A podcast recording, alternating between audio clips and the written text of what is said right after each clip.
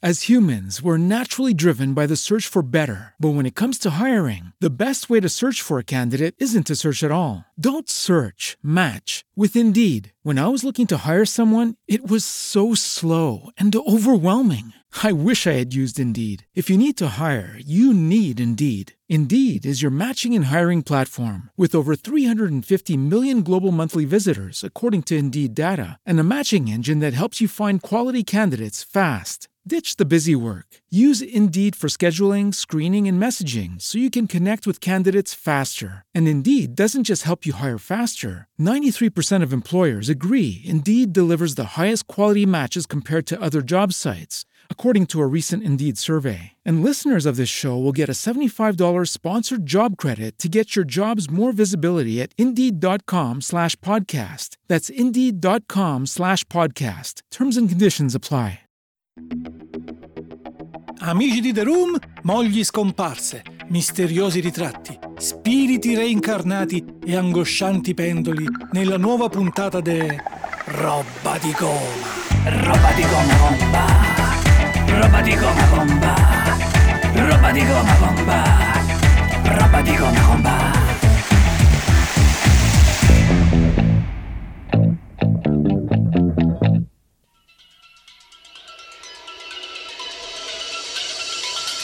Thank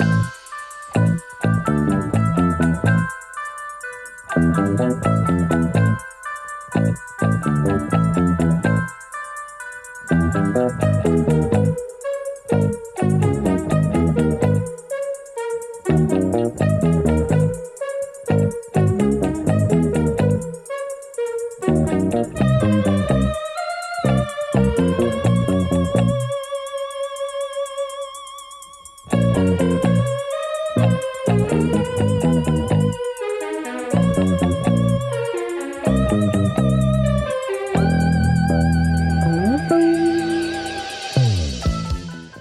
Bentornati. C'è stato un periodo storico unico e irripetibile per la RAI in cui venivano prodotti sceneggiati di genere giallo, thriller, horror, in cui il mistero, l'incubo, la minaccia, che venisse da questo o da altri mondi, la facevano da padrone.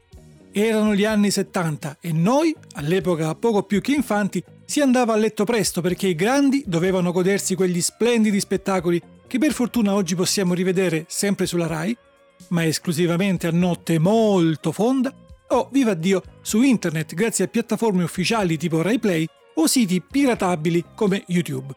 Nella scorsa puntata abbiamo analizzato, nello scarso tempo che abbiamo a disposizione, la prima metà del decennio attraverso quattro sceneggiati. Il segno del comando, A come Andromeda, ESP e Gamma. Vediamo cosa è andato in onda dal 1975 in poi. Si comincia subito dopo l'inevitabile allarme spoiler.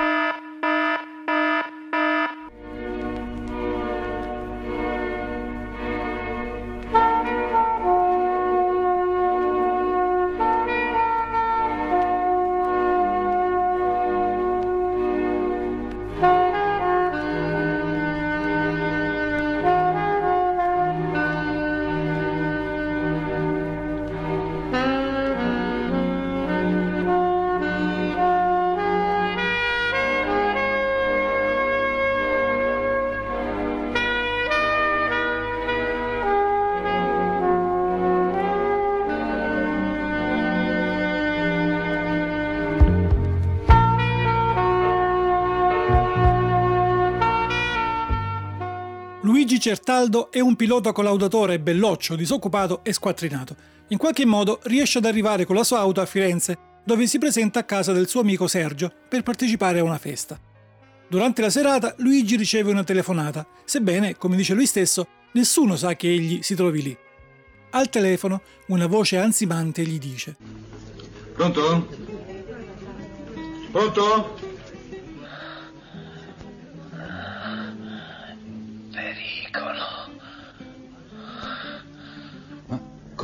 Ma chi parla? Bada alla ragazza con il gatto. Pericolo. Pericolo di morte. Pronto? Chi parla? La ragazza con il gatto. Pericolo di morte. Eh, Pronto? Pronto? La ragazza col gatto è la giovane e affascinante Elisa, studentessa di archeologia. Elisa deve andare a Volterra per fare delle ricerche su un'antica magione, Villa Certaldo.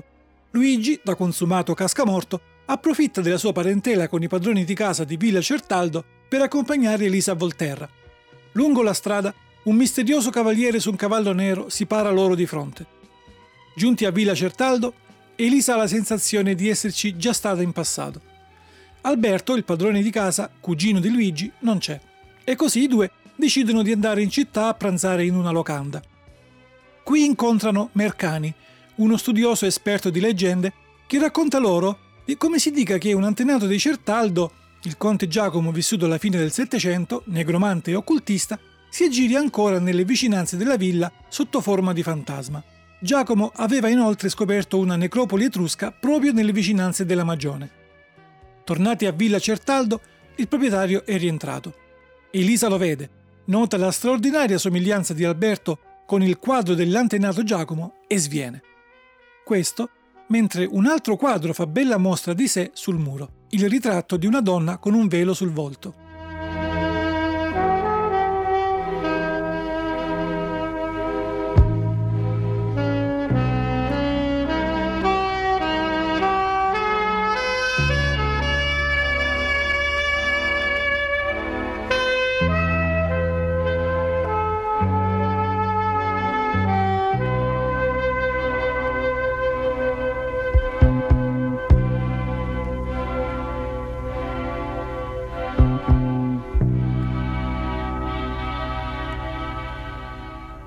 Ritratto di Donna Velata è uno sceneggiato in cinque puntate da un'ora ciascuna, andato in onda sul programma nazionale, l'odierna Rai 1, nella tarda estate del 1975. Diretto dall'esperto Flaminio Bollini, che era stato anche uno degli sceneggiatori di Il segno del comando, e musicato da Riz Ortolani, il racconto viaggia sempre sul limite tra il mistero e il giallo, tra storie di fantasmi e di reincarnazione, ma con pericoli e personaggi cattivi molto concreti senza rinunciare a una punta di leggerezza e di autoironia garantita dall'interpretazione di Nino Castelnuovo nel ruolo di Luigi Certaldo, giovane, bello e sfrontato. Da contraltare gli fa l'impostatissima recitazione di Mico Kundari nel ruolo di Alberto Certaldo e quella diafana e a tratti inaudibile di una bellissima Daria Nicolodi, reduce dal successo del film Profondo Rosso di Dario Argento. Ma torniamo alla trama, senza entrare troppo nel dettaglio.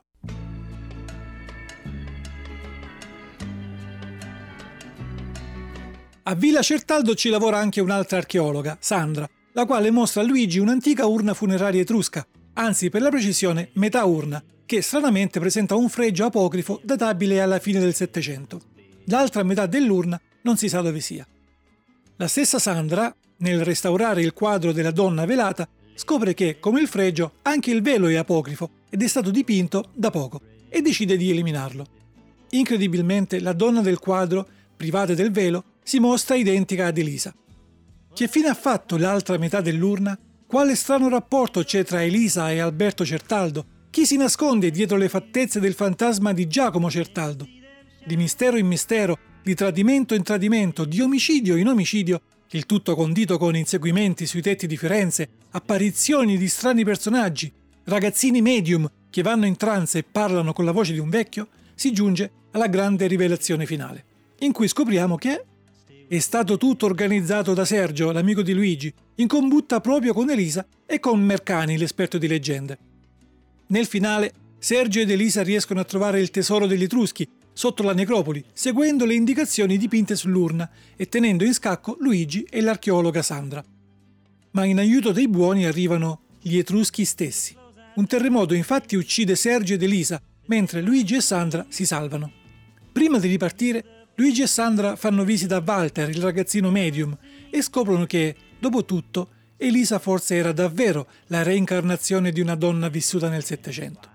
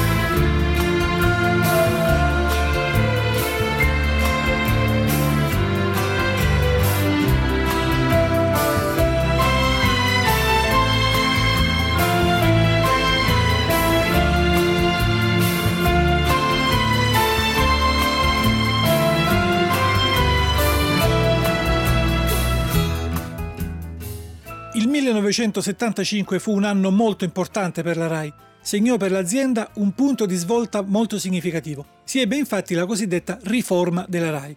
Parleremo più approfonditamente di questo in un'apposita puntata del vostro podcast preferito. Per ora vi sia sufficiente sapere che in base alla riforma, dal 1 gennaio del 76 non ci sarebbero più stati due canali, il programma nazionale e il secondo programma, ma tre. Le tre reti vennero denominate Rete 1, Rete 2 e Rete 3. Sulla Rete 1 a partire dal 13 gennaio 1976, per ben sette puntate da 55 minuti l'una, andò in onda Dove è Anna? Prima di raccontarvi la trama, lasciatemi aprire una parentesi. Gamma, ritratto di donna velata, il segno del comando, Dove è Anna? Ma quanto erano belli i titoli delle sceneggiati Rai. Chiusa parentesi.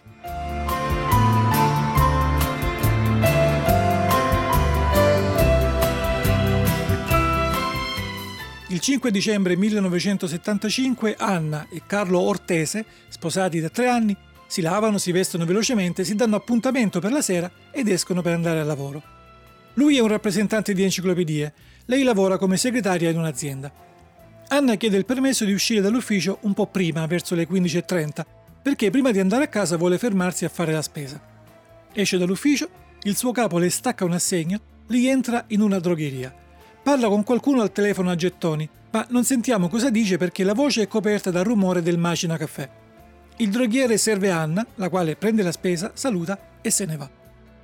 La camera resta fissa sul primo piano del droghiere, che dopo aver salutato Anna, senza soluzione di continuità, senza stacchi di montaggio, racconta al commissario Bramante quello che è appena successo. Se mi permettete, grande trovata registica. Da qui in poi rivedremo Anna solo in brevi flashback, e la conosceremo attraverso il racconto che ne fanno amici e parenti o testimoni interrogati dal commissario. Carlo, il marito di Anna, non riesce a capire cosa possa essere successo. Il primo pensiero ovviamente è che lei sia fuggita con un amante, eventualità alla quale Carlo non vuole neanche pensare. D'altro canto, l'alternativa è che sia stata uccisa. Mentre il commissario Bramante indaga, anche Carlo lo fa per conto suo e in questo modo viene a sapere che forse Anna aveva una tresca con il suo capo Roberto Lari. Carlo rintraccia la casa in cui i due presunti amanti si ritrovavano. Anna non c'è, ma purtroppo c'è il cadavere di Roberto Lari.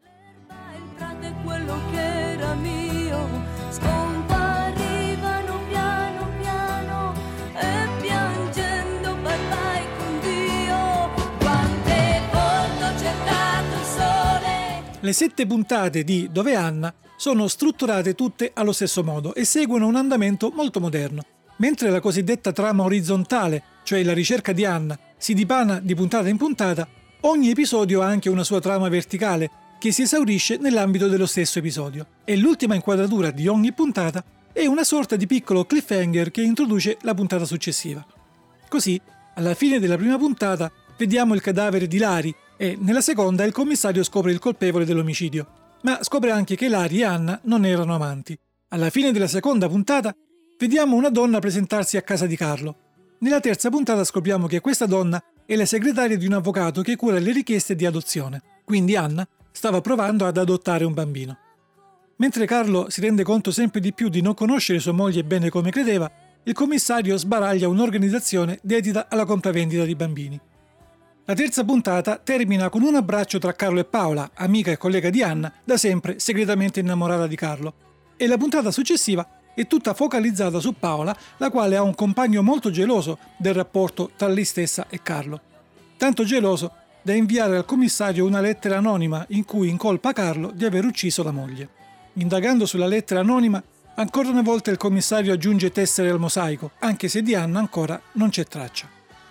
Nella quinta puntata, Paola, riordinando alcune vecchie scartoffie, nota un particolare riguardante un viaggio di lavoro di Anna a Firenze. Lei era partita per quel viaggio con un giorno di anticipo. Seguendo il percorso di Anna, Carlo si ritrova ad Arezzo, dove, in una clinica per malattie mentali, vive l'ex di Anna, Gianni. Anna è andata a trovare Gianni, gli ha promesso che lo avrebbe aiutato in questo suo momento difficile, ma poi non è più tornata. E soprattutto non è scappata con Gianni come Carlo pensava e Gianni, benché lo confessi a Carlo, non l'ha uccisa. Siamo alla sesta puntata. Ormai Anna è scomparsa da molti mesi. Paola e Carlo tentano di avviare una relazione tra loro due, ma non funziona. Un giorno Carlo, facendo il suo lavoro, si ritrova a casa di un tale ingegner Recani, che conosceva Anna per aver collaborato con l'azienda per cui Anna lavorava. Davanti alla casa di Recani, Carlo vede l'automobile che una testimone aveva segnalato.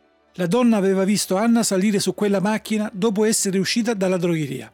Finalmente una svolta. Indagando su Recani, Carlo e il commissario Bramante scoprono che Recani è vedovo e che sulla vita della moglie, Franca, c'era una polizza assicurativa da ben 400 milioni.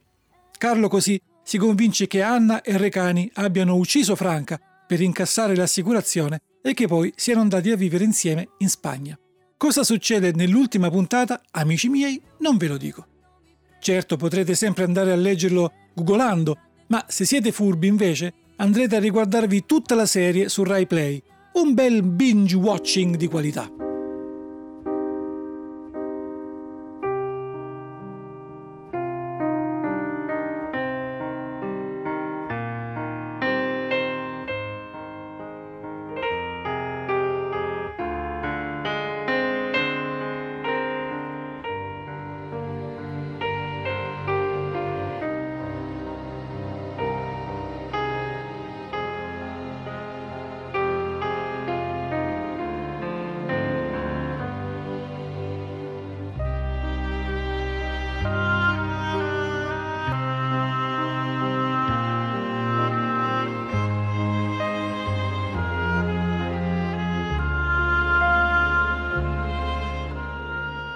Mariano Rigillo nel ruolo di Carlo, Scilla Gabel in quello di Paola, Pierpaolo Capponi as il commissario Bramante e Teresa Ricci nel ruolo eponimo. Musiche di Stelvio Cipriani, regia di Pietro Schiva Zappa, marito di Scilla Gabel. Una media di 24 milioni di spettatori a puntata e un picco di 28 milioni per la puntata finale. Ripeto, 28 milioni di spettatori. Record assoluto, imbattuto e con ogni probabilità imbattibile. La popolarità di Dove Anna era così grande che addirittura un quotidiano indisse un concorso a premi tra la sesta e la settima puntata. I partecipanti dovevano indovinare come sarebbe andata a finire. Un'altra curiosità sulla serie, in ogni puntata c'è una scena in cui un personaggio canta oppure declama una poesia. Per questo prima avete ascoltato Montagne Verdi di Marcella. E anche nella serie. E nella serie c'è anche questa. Diceva cora cora cora mia lontana vai tu me lasci con dolore chissà quando tornerai. Rispondeva tornerai quando tornano le rose. Si sto ciore torna maccia pura maccia stunga si sto ciore torna maccia pura maccia stunga ca Nel 1979, in una rete 1 ormai a colori, arriva la serie che, ahimè, chiude il decennio d'oro. Philippe Leroy nel ruolo di Roderick Asher e la colonna sonora dei Pooh per le quattro puntate dirette da Daniele Danza dei racconti fantastici di Edgar Allan Poe.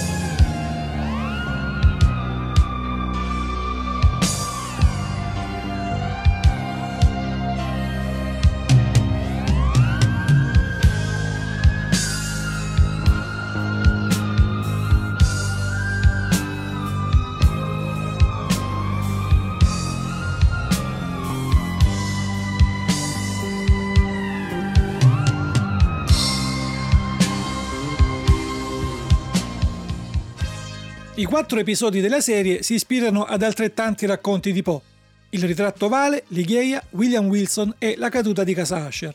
Ma in realtà in ogni puntata ci sono rimandi a molti altri racconti, da Morella a Il cuore rivelatore. È ambientato nel presente, anche se frequenti flashback e la stessa casa Asher, la villa in cui si svolge l'azione, richiamano costantemente il passato. I quattro episodi sono autoconclusivi, ma concatenati. Una parte dei personaggi sono sempre presenti, altri invece compaiono solo nel loro episodio di competenza. Un personaggio a parte, e quello che più di tutti ha turbato i nostri sonni di imberbi scolaretti, è il pendolo. La scura è basata su quella del racconto Il pozzo e il pendolo, che ogni tanto si vede dondolare minacciosa all'interno della casa e che mi torna in mente ancora oggi tutte le volte che il vento muove un lampadario. Nel cast, oltre al già citato Philippe Leroy, anche Maria Rosario Omaggio, Nino Castelnuovo, Gastone Moschin, Vittorio Mezzogiorno e Janet Agren. Con il regista Daniele Danza, che nella scorsa puntata abbiamo indicato come Deus ex machina da presa, e scusate la battuta, era per alleggerire dopo tanto orrore. Insomma, con il regista Daniele Danza e il suo Il segno del comando abbiamo iniziato il nostro viaggio e con lui lo vogliamo chiudere e con i suoi racconti fantastici raccontati in maniera fantastica. La sua esperienza terrena invece si chiuse nel 1984, anno in cui approdò in Rai, postuma, la sua ultima serie, La ragazza dell'addio. Ma nel 1984 andò in onda anche un'altra serie, una di quelle che cambiano le carte in tavola, La piovra. Ma come si dice, questa è un'altra storia. Roba di goma. Roba di goma bomba. Roba di goma bomba. Ho impiegato ben 22 puntate per inserire in questo podcast i miei amati Pooh. Ho resistito a lungo, ma alla fine l'ho fatto. E nella prossima puntata parleremo solo di loro.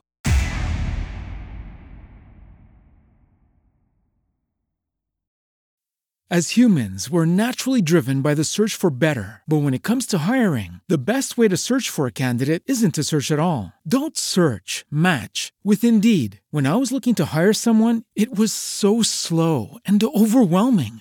I wish I had used Indeed. If you need to hire, you need Indeed. Indeed is your matching and hiring platform with over 350 million global monthly visitors, according to Indeed data, and a matching engine that helps you find quality candidates fast. Ditch the busy work. Use Indeed for scheduling, screening, and messaging so you can connect with candidates faster. And Indeed doesn't just help you hire faster. 93% of employers agree Indeed delivers the highest quality matches compared to other job sites, according to a recent Indeed survey. And listeners of this show will get a $75 sponsored job credit to get your jobs more visibility at Indeed.com slash podcast. That's Indeed.com slash podcast. Terms and conditions apply.